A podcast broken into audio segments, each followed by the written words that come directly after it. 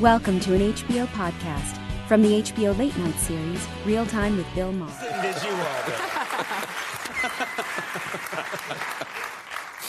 I get you. Yeah. Oh, are we on? Oh, no, here we are. Okay, so uh, Yuval, was it more difficult to write a book for children than for adults? Uh, yes, much more difficult. Really? You know, when you write for adults and you don't know something, you can use a lot of very difficult words and long sentences and stuff, and they think they don't get you. But with, with kids, it doesn't work. You have to really know what you're saying. Really? Otherwise, they, they don't take it. Isn't that interesting? I always thought you could fool kids because they're stupid. But also, th- th- they don't. They haven't heard all the stories that we believe. Ah, right. So they ask more difficult questions. Okay. Uh, Gillian, mortgage rates rose above 7% in the U.S. this week. What do you make of the Fed's monetary policy? Boy. Wow. Okay, yeah. I am the Financial Times. I was just okay? This is the boring hour where everyone goes, uh.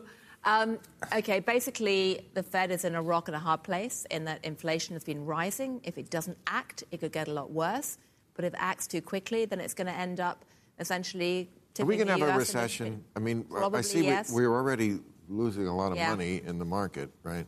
Yeah, probably Uh. yes, unfortunately. And how long will it last? Will it be bad or? A lot depends on what happens. Yeah. Things like, you know, um, war in Ukraine, yeah. elsewhere. China. China's slowing down. That's pretty significant for the global economy. Um, it's not looking great. No. Is One reason we need comedy shows. The traffic is always, and also traffic is always lighter. in a recession. I'm not saying I'm rooting for one. I'm just saying, so you got to have a, you know, There's a it- plus. there's a plus. They got to have, you got to, you know, it's like when you're in Vegas, you, you, you know, you get insurance on a hand.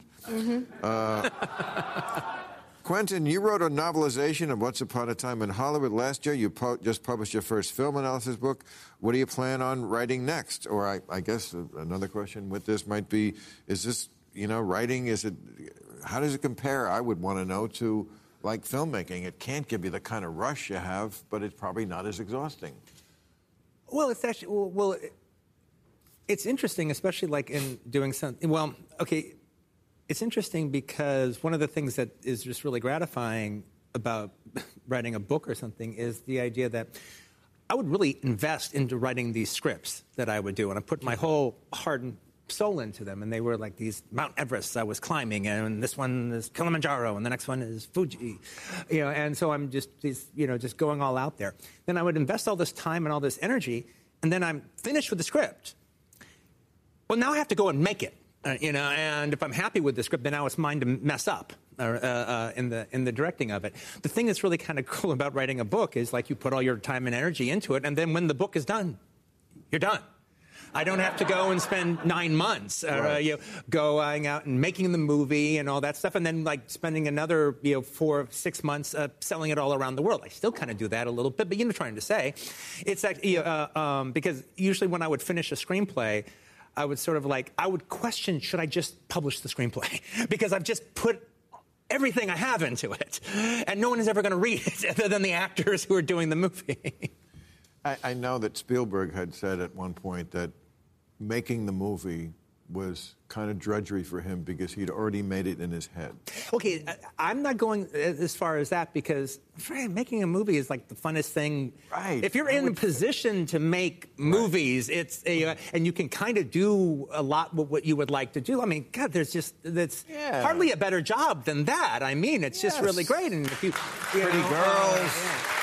Violence. And if you're able to just like you know, uh, you know, I've been in a really lucky position. I can just conjure up little interesting stories that I want to tell, Yes. and, and uh, a cast of characters I get to. Uh, Yeah, the best. You it's get a- to you get to choose Yeah. from the best actors, the It's most a- charismatic people, hang out Yeah. with them, It's a- blow shit up. Yeah, it's a it- it- it's a blast. You know, It's and my, my sets are known. My sets are known for being one of the Yes. funnest sets in Hollywood. I mean, you know, the people in IATSE want to work on a Quentin movie, all right, because they're going to have a, a ball. Yeah.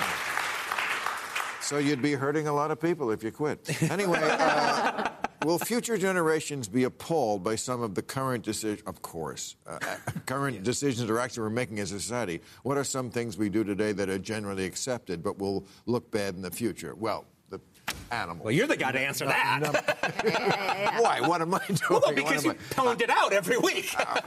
You act like I'm raping Ned Beatty in the woods. I mean, uh, Uh, but animals, I would say, is the Animals, fir- yeah, eating uh, animals, raising Well, ani- mil- billions torturing of them, even yeah. if we st- kill, still eat them.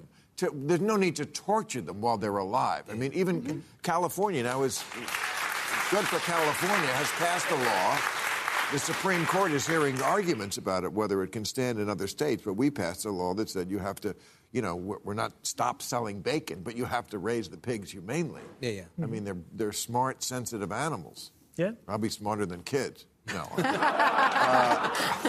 You can go and go and adopt a pig. But what, what else? What do you think else in a hundred years? I mean, I'm I, off the top of my head. Beauty pageants, I think, is probably going to go. uh, Very, well, that's I- cutting edge of you. All right. They've been saying that for 40 years.